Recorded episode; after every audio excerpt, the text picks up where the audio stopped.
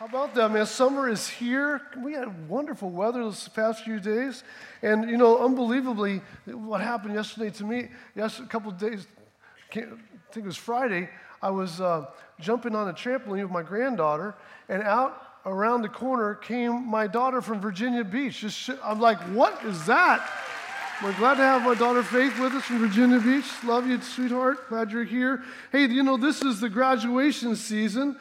And uh, man, we're seeing people graduate, and man, remember that day when you graduated? That was a that was a miracle, wasn't it? Come on, somebody. I know it was for me. I remember well, I, mean, I, was like an A, I was like a BC student most of my, my, my time in school. And um, they, uh, when, when, graduation day showed up, uh, they, they put little bullet points by the Honor Society, you know, on the program. And they'd made a mistake and put one by me. I felt like God had just justified me the whole time. You know, I felt like I had a breakthrough. It was a miracle, and everybody was like, I didn't know you were in honor society. Like, i just smiled. I didn't, you know, sometimes you just don't have to explain nothing. You just, yeah. But anyway, graduates here this way. If you have graduated from high school or from college, would you please stand? Would you please stand right here and just stay standing? Come on now. Y'all got to be brave now. Come back in the back over here. Come on. All right, stay. Don't, don't sit down. Don't sit down. Yeah. Stay, stay standing, stay standing, stay standing. Stay, stay standing for just a moment. And we just want to pray for you. Is that okay? Can we do that? Would you mind being prayed for? Would you mind that? Yeah, like, I don't care. Just, I just want to sit down. Well, we're going to pray. So if you see someone is standing near you, would you stretch your hand out towards them? I just want to lead us in a prayer. Father, we thank you for these graduates today. Thank you for, Lord, all that they've gone through and uh, the hard work they've gone through and put, put in. And we just pray, Father, for the days and months ahead, the decisions they have to make, that you'll lead them and guide them by your Spirit. And we thank you for doing that because you love us and you're faithful. And we give you all the thanks for that in Jesus' name. Amen. And amen. One more time, can you give a good thanks? Appreciation for y'all. Appreciate you guys. Awesome. Good job. Well done. Well, I don't. Uh, I always want to welcome everybody watching online. Thank you for watching. Glad you're there with us, and uh, appreciate you being here on online. I don't know if you heard about the pastor who's trying to raise some money for his church, trying to build a new building. And so he came up with a creative idea. He said, I'll tell you what, um, anybody here that will give $1,000 to our new building program, um, I'll let you pick three hymns today. And uh, said, all right. And so this lady in the back, she said, I'll give a thousand. He said, all right, well, come on down here and pick three hymns. So she walked on down the front. He said, Well, you got three hymns you want to pick? She turned around. She goes, I want him, him, and him. Right over there. you don't pass off a good opportunity like that. No, sir. Which brings me to the title of our series we're in called Carpe Diem. It's a Latin term which means seize the day. And last week we talked about how to just take every moment, live in every moment, and what that looks like, and challenge ourselves in that area. So I'm going to ask you a question this morning. Have you ever in your life wanted to do something, but just couldn't get over the fear that came with it, like standing up as a graduate and being recognized. You know, just, just saying. I mean, have you ever had a fear? Like, come on, you know, look, look, like the first job interview. Remember that first job interview you had? And you were so nervous and didn't know how to conduct yourself or what they were going to ask you and, and the, just kind of the nervousness or maybe that first day at the new school. How many remember that? What a terrorism type of experience that is. That, I remember the, first, and some of you have gone to so many new schools and experienced it over and over again. I remember when we, moved here years ago, my oldest daughter, who you just saw uh, there on the announcements, um, for the first two weeks, she, she, we had to go through this whole this whole scenario every morning where she just would collapse and have an emotional breakdown before she left to go to school. And, and uh, we had to coach her into going. She goes, I don't want to go. No one likes me. No one, you know, I sit by myself at the lunchroom and all that. Yeah, well, you know, um, school wasn't to learn for her. It was about socialism. You know, social, not socialism, social, social. Oh, that was a bad, strike that from the records right there. It was a social experience, is what I was trying to say. So anyway, after two weeks, she met a couple of friends, and we never heard that again. And, but it was a frightening moment for her. It was fearful for her. How about that first time you had to ask that girl out for a date? Come on, first time you ever asked a girl out for a date, guys, you know what that was like. It was terror. It was absolutely terror. I remember my grandfather and I, uh, I would spend sometimes a couple weeks in the summer with my grandfather in southwest Missouri, and he was a farmer. And, and some of the things he liked to do were farmer things, like go to tractor pulls and go to rodeos and things like that. And, and so I remember we went to this rodeo. It was like a little country rodeo. We were, went one night, and, and uh, he got some popcorn and and uh, as we're walking in, right, right there by the, you know, by the fence, there, there's these guys on on these bulls and they're riding these bulls. Big old round fat animals and big old heads bigger than my body. And, and I was never seen anything like that before. And I said, Gramps, what are they doing? They said, they're riding bulls, son. And uh, for eight seconds, you know, you get a prize if you can hold on for eight seconds. He goes, You want to do that? I said, Yes, sir. I, I don't know. I don't know. He goes, Yeah, you could do that. And then he walked up to the stands and started sitting there watching.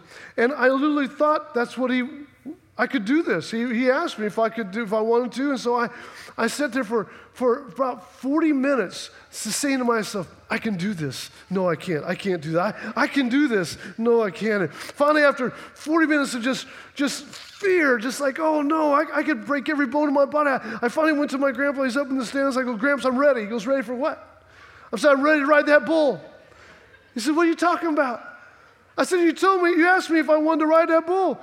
He goes, boy, what are you talking about? Sit down here. That, that bull will break your back. Sit down here and eat some popcorn. What? I was just kidding with you. 40 minutes of terror he put me through for no reason. You had those moments, I'm sure you have. Listen, when we begin a relationship with God, the first thing we begin to realize is that we have to take the first step. And if we take the first step, guess what? God will begin to reveal himself for the second step. There's a tradition, story, a legend in Judaism that when Moses had brought the Israelites to the Red Sea after they had fled Egypt and they were now there faced with the Red Sea in front and the army behind and two mountains on each side. Tradition, Jewish, Jew, Jew, uh, Jew, Jewish tradition says that there was a guy named Nashon, N A S H O N. He was the great, great, great grandfather of David. And this guy, Nashon, he was from the tribe of Judah they say, got up when Moses said, We need to go forward. And he went down to the water's edge and he waded into the water. Ankle deep, we don't know. Knee deep, we don't know. Waist, chest, perhaps neck deep. And before you know it, the waters begin to separate. He goes down in Jewish history as a great leader because of his courage, one great act of courage he saved the nation of Israel. The problem with going forward sometimes is that there's no way forward. Come on. You see a Red Sea, you see an impossible situation, you see a scenario that doesn't look like it's going to turn out well in your behalf. But it's there at that sea that God said, you know what?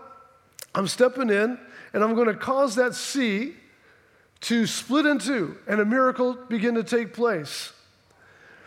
There's an old saying that if you will do the natural, God will do the super. And together between you and God, you can experience to walk in the supernatural. You have to take a calculated risk sometimes. Sometimes in life, you have to step out and go, you know, this doesn't seem very comfortable to me, but I, I, am going to just wade out here into the water. I'm going, to, I'm going to step out here and make a defining decision that, that could possibly turn out bad, but it could possibly turn out really great. I'm going to, at some point, I'm going to realize that I have to take a flying leap of faith. And the first step is always the hardest, isn't it? It's that first phone call to that girl for the date. It's that it's that first day at school. It's the first thing. And you have to, you have to overcome that, that inertia that, that is built up in, in, that moment, and you have to stop it, and you have to say, you know what, I, I, I know what my fears are saying, but, but I'm going to exercise initiative, and I'm going to exercise faith, and I'm going to move forward, and I'm going to jump out there, and I'm going to watch God do something supernatural. That's what God's looking for. I, now, this, I just want to just take a moment and let's just reflect about this story in Exodus chapter 14, where we're taking this passage of scripture. In fact, let me just read it to you, and then we'll go back and kind of walk through it for a moment.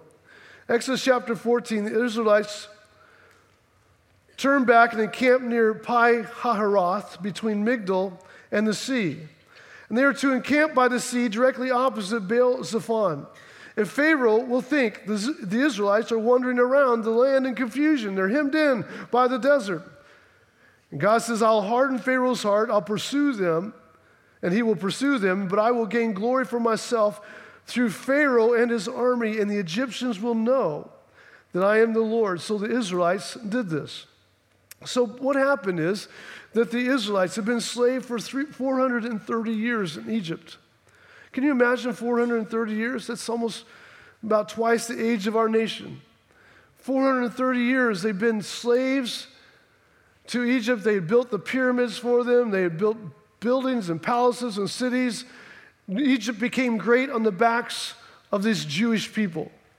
They've been brought to this nation as just a few handful of people through the family of Jacob, years, 430 years, and have populated the land of Goshen.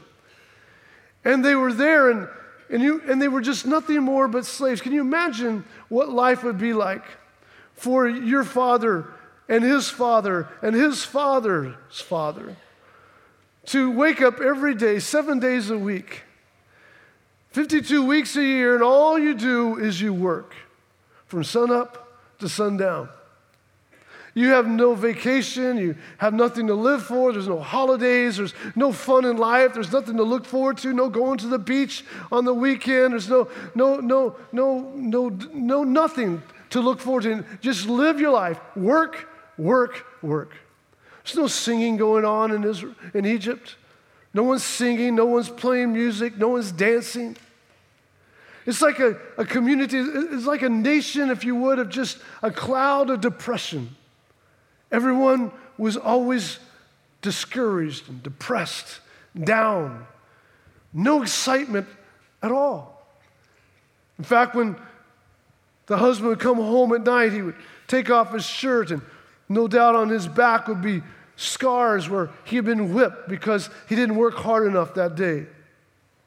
In fact, probably most of the people in that community of people called Jews all had scars on their back where they didn't work hard enough, or because some angry Egyptian master was upset that day and is having a bad day, and he would take it out on these people working.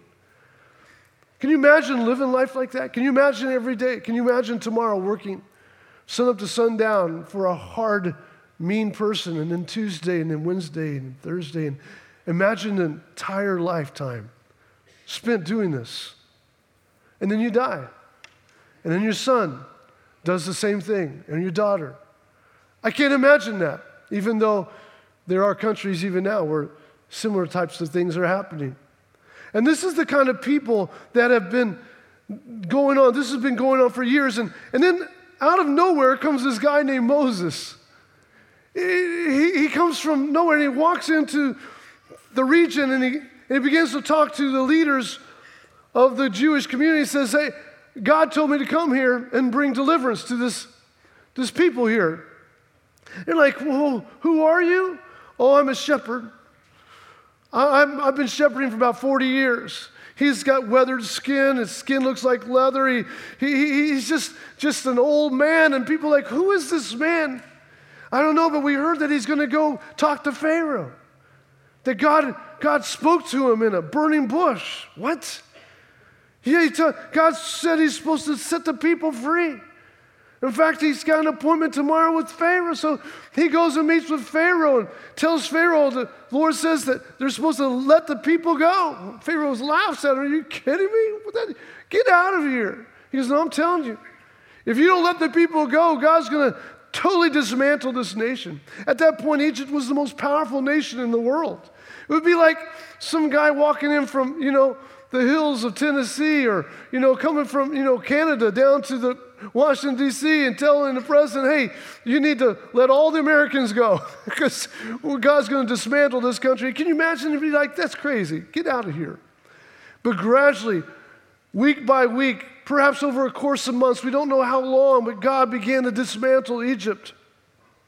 We, we saw locusts begin to come and swarm the land, and all the, all the, the, the crops had been totally eaten by the, the locusts. And, and the, the, the, the, the water was turned into uh, contaminated water. It was no longer even good to drink. And, and, and then all the livestock were killed. And still, Pharaoh's heart was hardened. He, he was he was steadfast and resolute. I'm not going to let these people go. No way, this is not going to happen not on my watch. There was smell of frogs everywhere. Animals lay dead everywhere. Um, the, the, the, people started dying themselves. The firstborn started dying. Finally, Pharaoh said, That's it, that's it. Okay, enough already.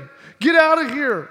And, and in one moment, one evening, the word comes to the people in Goshen get up, he's letting us go. Can you imagine the excitement? After 430 years of being a slave, suddenly the new, knock on the door. He said, You can go. We can go. Come on, go. Let's go. And just grabbing your knapsack, your backs, your backpack, and saying, Let's go. And you're grabbing your donkey, your oxen, whatever you got, and you're heading out the door. And you're meeting all your friends and your neighbors and all these people that have been for 430 years slaves, and you wander out into this desert you're so excited, you're so happy. And there was someone dares to ask the question, where, where are we going? Oh, it don't matter where we're going, we're just not there. Come on, this is exciting. Then someone else says, Who's leading us again? I think someone said his name's Moses. He hears from God, they say. Okay. All right, well, hey, come on, let's do it. And there's the three. First day, they're partying. Second day, they're traveling, they're partying. Everyone's smiling. The third day, they're still excited. They're walking on air in a sense, and they're just enjoying this experience. And they get between two mountains, and, and then there's a Red Sea in front. And then someone says, Hey, look behind. And they look behind, and they see a cloud of dust. It's the Egyptian army. They're going to kill us. And then they all turned to Moses. Is that what you wanted to do? Was this all, this was your idea? Bring us out here and kill us? Oh, this is wonderful. This is just absolutely wonderful. Thank you very much, Mr. Moses. We could have died in Egypt for that. And Moses is at this impasse, right? Hmm. It's interesting when you go read this passage that I just read for you that God told him, I want you to go and camp at this place called Pi Hahiroth. It's an interesting word. It actually is the word sage, which is a grass. And the word sage means to cut or to be cut. And so I, I saw this, I'm like, I think there's something here. And I think this is exactly what God does, doesn't He? Before you can ever move into the promises that God has for you, if you can ever move, before you ever move into the destiny and the purpose in which you were born, guess what? There's always going to be a cutting that takes place first. God had to do a quick cutting. He had to cut some things off. When the New Testament, we call it pruning. Old Testament, they call it pi haroth. It's the same thing. We're going to cut some things off. There's some things that need to you need to lose before we go into this promised land and this journey that I have for you. And what did they have to cut off? You know what they had to cut off? What they were all facing together at one time fear. Turn to your neighbor and ask him, What are you scared of? They were all fearful. They were all living in fear. You've been there, I've been there. I mean, there was, we, we just went through whole, uh, about a year ago where a whole nation, in fact, the whole world was living in fear. And here's what Moses says to the people Fear you not, stand still and see the salvation of the Lord, which he will show you this day. Oh, and this is beautiful language right here. For the Egyptians whom you have seen today, you shall see them again no more forever. For the Lord shall fight for you and shall hold, you shall hold your peace. How many know God is fighting for you? And you, you have to know that. And when you understand that, there's no fear. Charles Spurgeon, the great Baptist preacher and theologian from the late 1800s, said, I've learned to kiss the wave that throws me against the rock of ages. It's time to kiss the wave that has thrown you against the rock of ages. The Israelites were right there. They see the Egyptian army has forced them into this place. There's no escape. They are in a fix that they can't fix. Isn't that just like God? He puts you in a fix that you can't fix. Thank you, Jesus. Why? To show you the strength of his strong right arm. I remember meeting someone, I've met many people now in my lifetime who have learned to lean in and kiss the wave that thrown them against the rock of ages. I was would take our youth group every sun, every other Sunday when I was a youth pastor in Mississippi, and we would go to a nursing home. And I felt it was important for the young people to understand that life doesn't revolve around them. It, there's other people that got problems and issues. And so I wanted to expose them to other people that had situations going on in their life. So we went to this um, nursing home. And so I said, we'll split up in twos and everybody go to a room and uh, spend some time. And so they all split up in two and they all started going down the hall and walking into a room, introduced themselves. And They were just doing wonderful. And I was by myself. I said, well, I need to go too. So I, I went into this ladies' room, an older ladies' room. And it was, it was, not like other rooms. She had pictures on the walls, and she had uh, looked like letters that had been written to her on the walls. And when I walked into this lady's room, she was laying in her bed. I'm telling you, I, I sensed the presence of God. In, in a sense of peace, I sensed a peace. There was a chair there, and I sat down, I introduced myself, and she smiled and she introduced herself. She began to tell me her story, how she had been a school teacher. And a lot of these pictures and letters were from some of her former students she had years ago. They still write her, communicate to her. She began to tell me how and why she's in this bed. She had contracted polio as a teenager and was paralyzed from the waist down, was never able to walk and went on to be a school teacher and even be married and have children, believe it or not. And, and but the, what really struck me in this whole dialogue was, was she was like peering into my soul. And she was asking me questions that were piercing, like, You doing okay, son? No, I just met this woman. Oh, yes, ma'am, I'm doing fine. Because I don't think you are. I'm like, Really? She goes, No, I, you seem tired. You seem a little discouraged. What's bothering you, son? I mean, before the hour's up, I was like, oh, I was like, oh, I was a sobbing mess. And she just sat there in her bed. And she just stick, stuck her hand out and, and began to pray for me. Didn't touch me, just stuck her and began to pray for me. And then the kids showed up in the room and said, um, Pastor, are we going to go anytime? We're going to like to eat lunch, you know. Oh, yeah, I'm sorry. So listen, I made sure from that point on, I always went to this lady's room. And every time I went into her room, she just blessed me supernaturally. It was incredible. I felt like I had my own private psychiatrist. You know what I'm saying? It's like, a spiritual guidance counselor. It was amazing how it all worked out.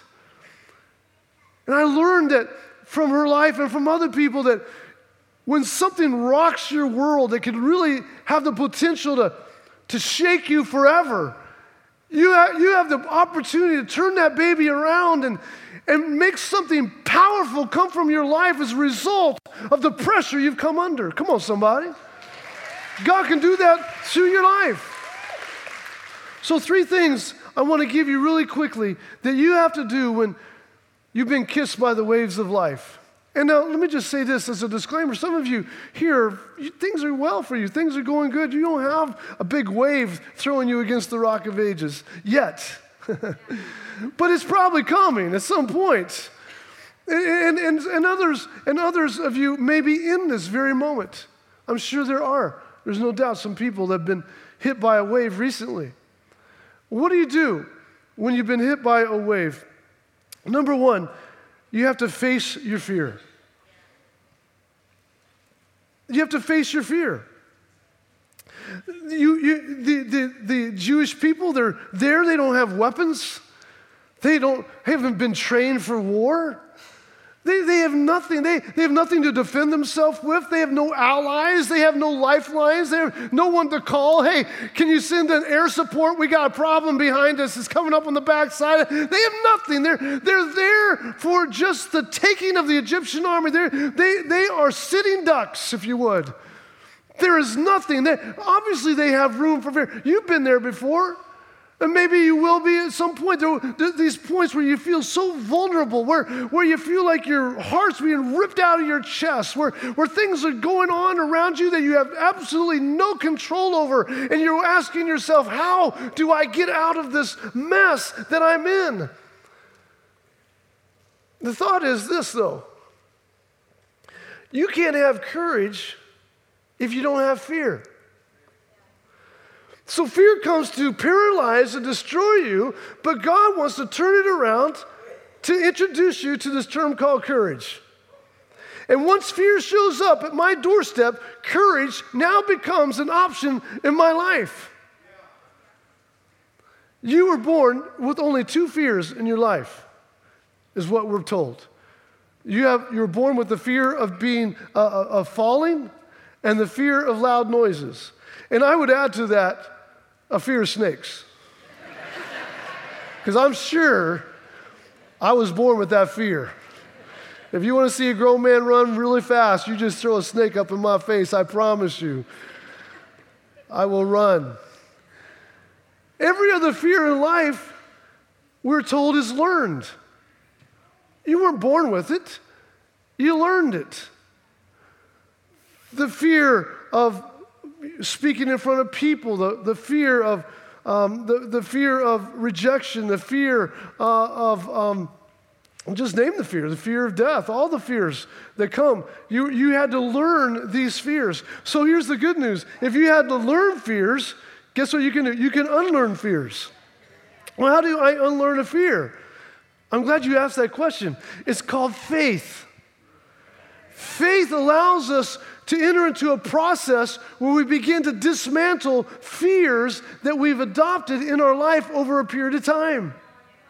In fact, the Bible tells us in 1 John 4 such love has no fear. Because perfect love expels all fear. Come on now. I love that promise. In fact, the King James Version says that, that perfect love casts out fear. Once perfect love enters into your life, it's like, fear, you're out of here. You have no place here. So the point is, when I live in perfect love, there's no fear. It's funny. You see these people with bumper stickers and you know window stickers and says "No fear." Have you seen those? You know, and then you come up beside them and, and yell behind them. You know, they, they, they jump and everything. Well, they, they they obviously have fear. But we're only allowed to fear one thing. You're only allowed to fear God. And that's the only thing we're allowed to fear. Proverbs 9:10, the fear of God is the beginning of all wisdom. And so, in other words, the fear of God means this to hold God in highest esteem, to revere God above everything else. And so, when you are fearing God and you're walking in the fear of God, guess what? That fear itself of Him, as He now lives inside of you, will begin to dismantle all the other fears. Now, recently we've gone through this thing called vaccinations. I'm almost hesitant to bring up the subject because it's a hot topic to a lot of people.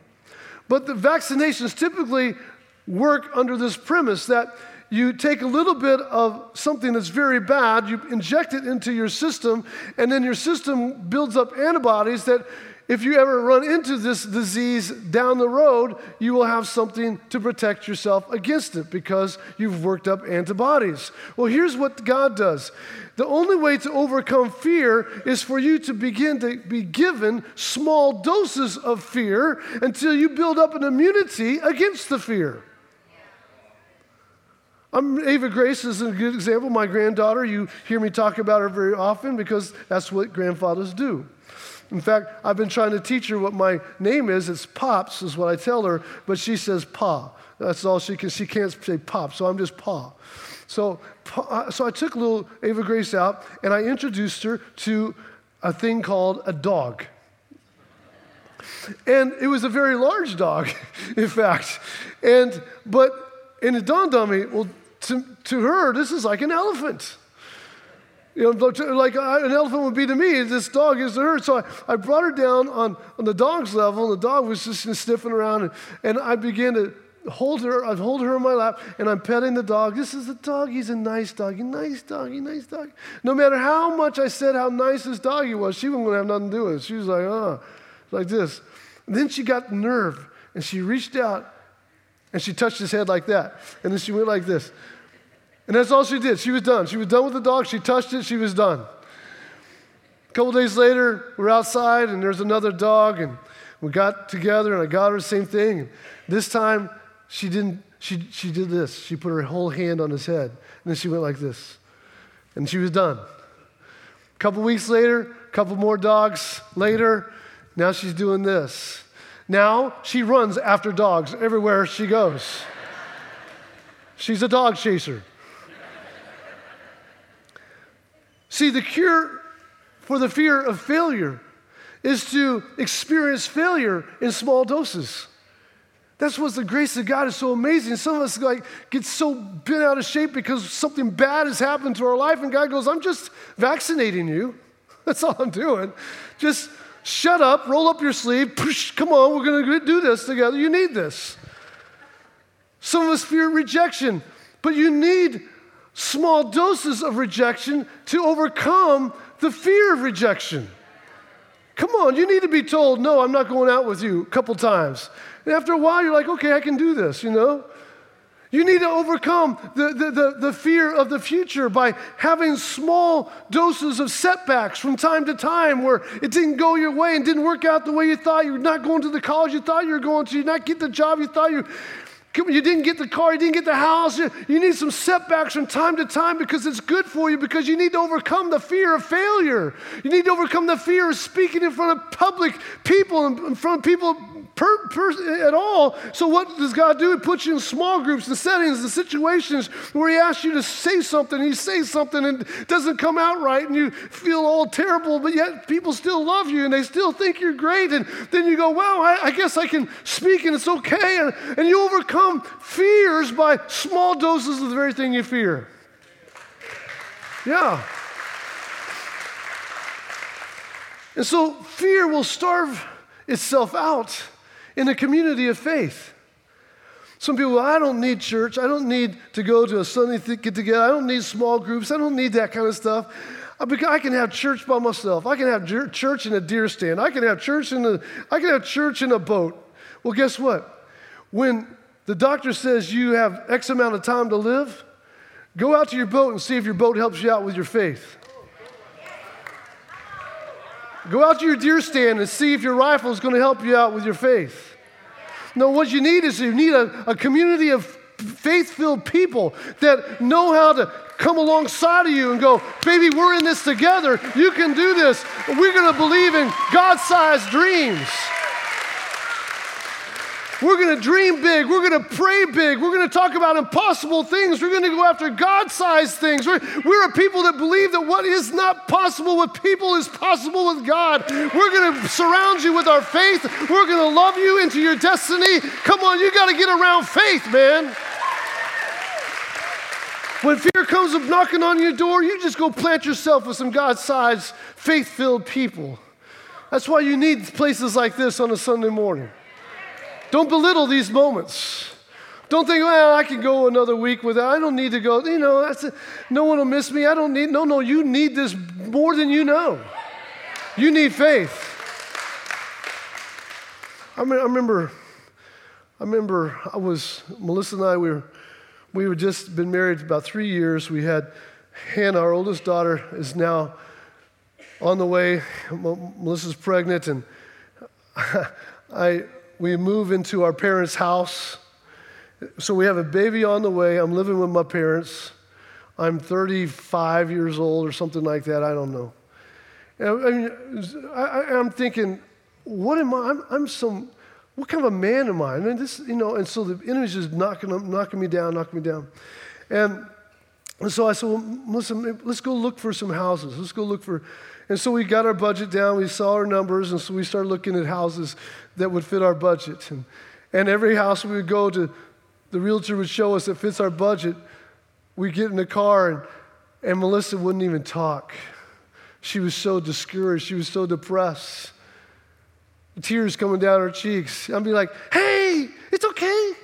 You know, hey, you know, I'm trying to be the man. I'm like, ah, I'm dying inside. But I'm trying, yeah, it's okay. We can make that thing look great. Come on. She goes, I don't want to live in that. I don't want to live in that. She, you know, she's got the baby out. I'm like, oh, it's going to be, come on, we can do this.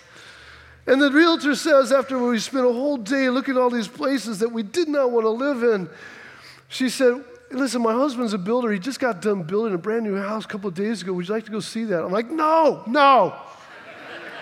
Absolutely no. And Melissa goes, Yeah, I would like to see what a new house looks like. I've seen nothing but bad stuff all day. So we follow her to this house. It's in a brand new neighborhood. And uh, it was the latest house to be built in this brand new subdivision. And it was a three bedroom, two bathroom house with a garage. And it was perfect. It was just like the most beautiful house I'd ever seen in my life. I walked in, I'm like, okay, okay, let's, let's go, let's go. And Melissa's like, oh no. Ah. And I can see she's falling in love. I'm like, come on, we gotta go, we got to go. We got in the house, I mean, in the car to drive off, and she goes, That's the house I want. How come we can't have a house like that? I said, Because we can't afford it. That's why. It's called green stuff.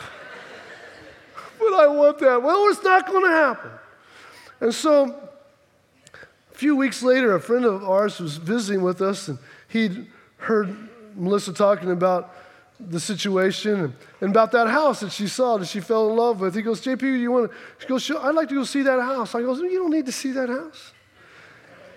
He said, well, no, I'd like to see, you know, what she's talking about. I go, okay, fine, whatever.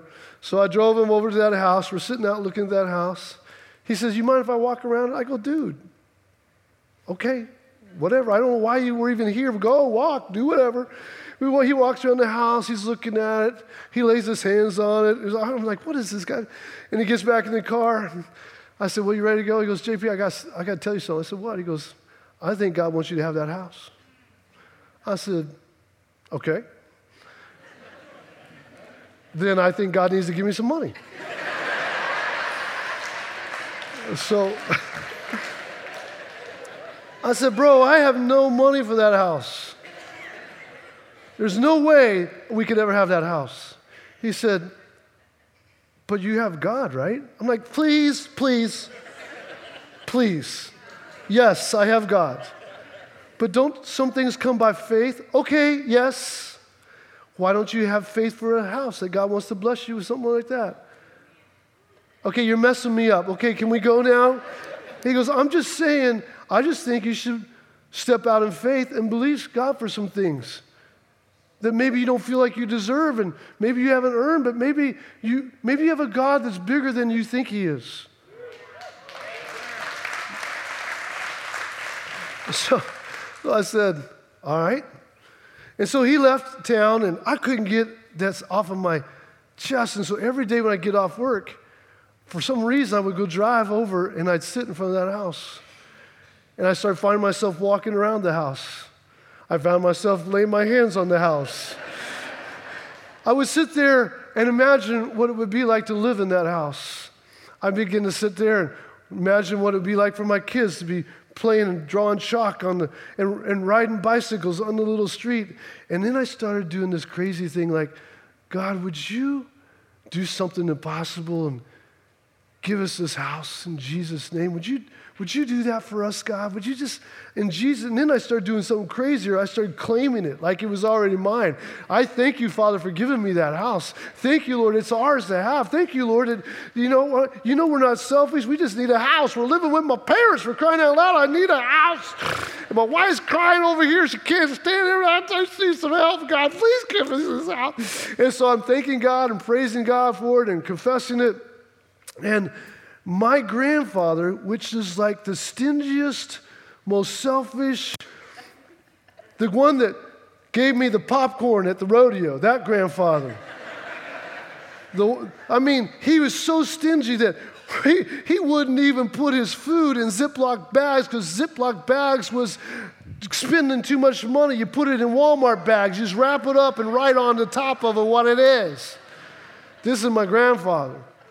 He spent money on nothing. We never, I never had Oreos. I always had the, the knockoff version, you know, the generic version of Oreos, the ones that never tasted good. We always had the knockoff of everything. When I when we would go, we lived with him, and my mom said to him at one point when I was really little, uh, "Dad, my son needs clothes for school." We went to at that point the only like the only thrift stop shop in the whole region of Missouri, and that's where we, we shopped. I never had anything. So this was this man, okay? I'm just telling you, give, this was this man. And he came up to me and he said, I heard that you've been looking at a nice house. I was like, okay, uh, yeah, but we can't afford it. And it was just, they just showed it to us. It was no big thing, you know. And because um, I thought he was like going to get on to me for, you know, not living within my means and thinking outside. The, and uh, he goes, son, I want to give you a down payment for that house.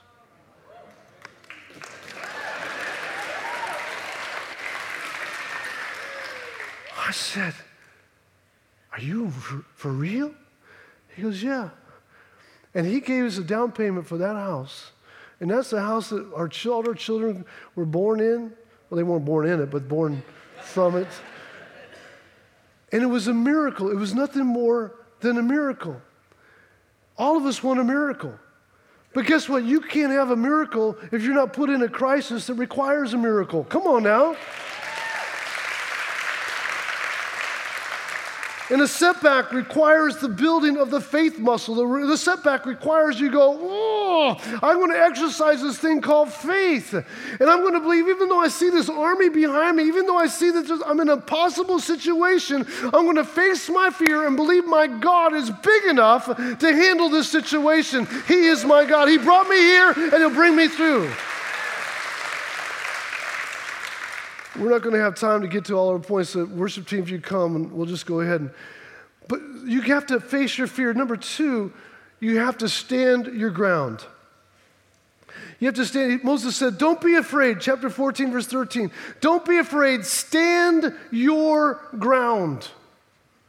Stand your ground. Stand your ground. Don't move. Don't, don't go backwards. Don't, don't, don't run away. Stand your ground.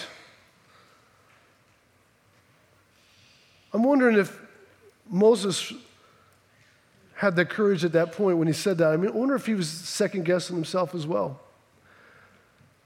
But here's what Isaiah said, 41 verse 10 Do not fear, for I am what? With you. Do not fear, I am with you. Do not fear, I am with you. Just stand there. You're not by yourself. Your God, who is a very present help in a time of trouble, is right there with you. Stand your ground. The Bible says in Ephesians chapter 6, it says this Therefore, put on the full armor of God, so that when the day of evil comes, when, not if, when? It's coming, baby. Just hold on. The day of evil's coming. When the day of evil comes, you may be able to do what? To stand your. Ground. One more time. One more time. And after you've done everything to stand, stand. Just stand.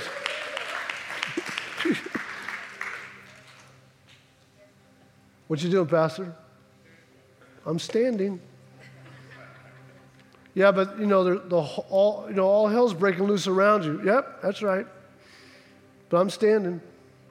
I'm going to stand. I'm going to keep standing. You're not going to push me over. I'm just going to stand. What are you standing for? Because there's someone near me that is standing with me. And I'm going to stand my ground. Mm. And then, lastly, hold my peace.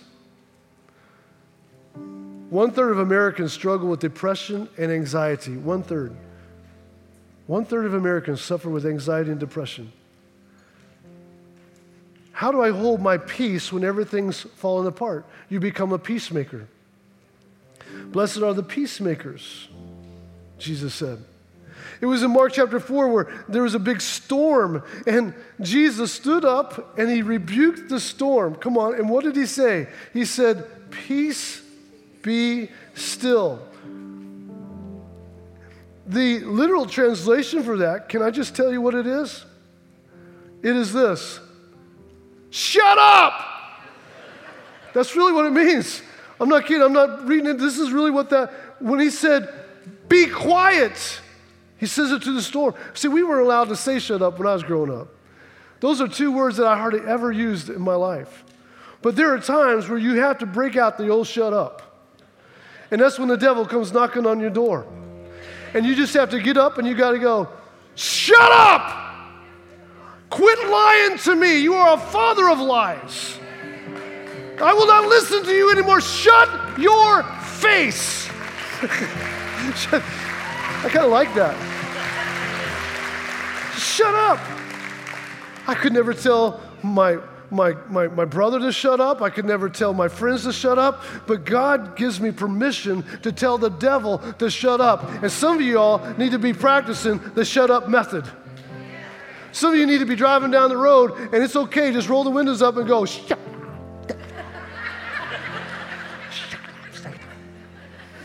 For those who can't read lips, shut up, Satan. That's what that is. Just shut up, Satan. You listen to lies that come through all fear, fear, fear, fear, fear, fear, anxiety, depression, anxiety, depression, discouragement. Oh, oh, oh, it's all. Just shut up. Peace be still. I'm a child of the living God. I'm going to stand. I'm going to face my fear. And I'm going to allow peace to enter my life. Amen? Want you to bow your heads and close your eyes for just a second. You hear this when you say, Pastor, man, all those fears you talked about, there's a couple of them that you named as mine. Can I just say this um, before I even go there? I'm going to just say this. I know there's some people here this morning that you have never invited Christ into your life. You've never invited Jesus into your life. Our altar team is going to come. They're going to stand right here. But, but I want you, I want to ask you this question. Have you ever invited Jesus to come into your life? Because if you haven't, then you are prone to everything the enemy has to throw at you. Anxiety, depression, discouragement, fears upon fears will always be knocking on your door, and there's nothing you can do about it except crumble under the pain. But when you invite Jesus into your life to be your partner, can I tell you what happens? He comes in as that silent partner, sets you free, changes your life, transforms you. But you have to surrender. You take the first step in the natural, He takes the second in the super. So you're here this morning to say, Pastor JP, that's me. Today I, I want to know Jesus. I want to turn my life over to Him. Right where you're sitting, I just want to say a prayer for you. But you would say, Pastor JP, that's me. I want to know Jesus. I want to make him the Lord of my life. Would you just raise your hand right where you're at? I'm not going to call you out. I'm not going to ask you to come forward. Just raise your hand. Say, Pastor JP, I want to know Jesus as my Lord and my Savior. Yes, I see those hands over on my left. Anybody else? Come on. Yeah. Come on. I want to know Jesus as my Lord and my Savior in Jesus' name. I want to know. Just lift your hand. Come on. This is a great moment in your life. Yeah. Thank you, Lord. I'm going to lead you in a prayer that lifted your hands, and maybe those that didn't. You're watching online, maybe you should pray this as well. I want to ask Jesus into my life. Would you just repeat this words? Can we all repeat this prayer together? Would you say this, Lord Jesus, I ask you to come into my life. Forgive me of my sins. Take away my shame.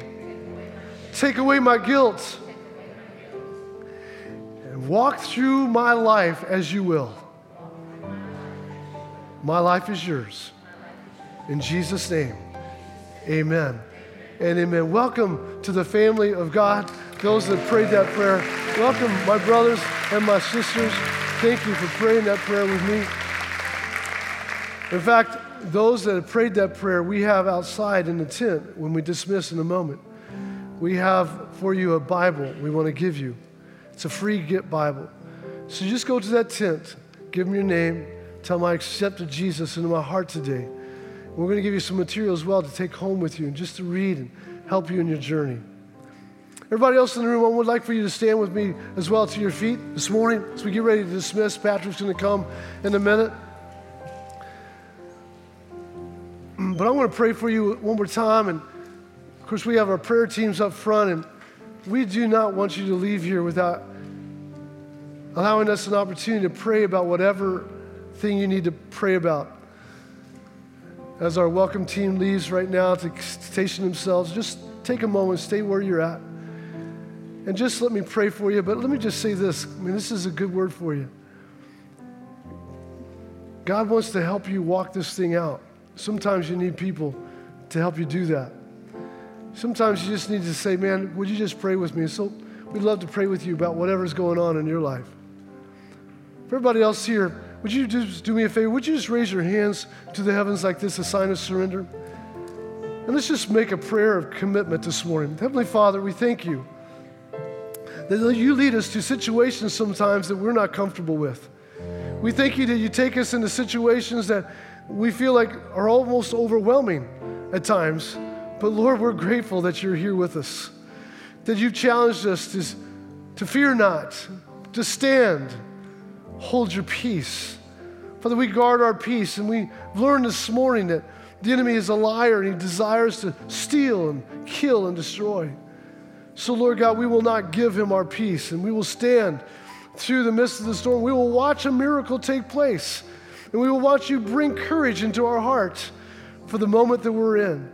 We love you and we thank you for that, Lord, for you're a good God. In Jesus' name, amen and amen. Can we give God some praise this morning? Amen. Good word. Come on, let's give it up for Jesus. Amen. Hey, before you go, just want to remind you of three things very quickly.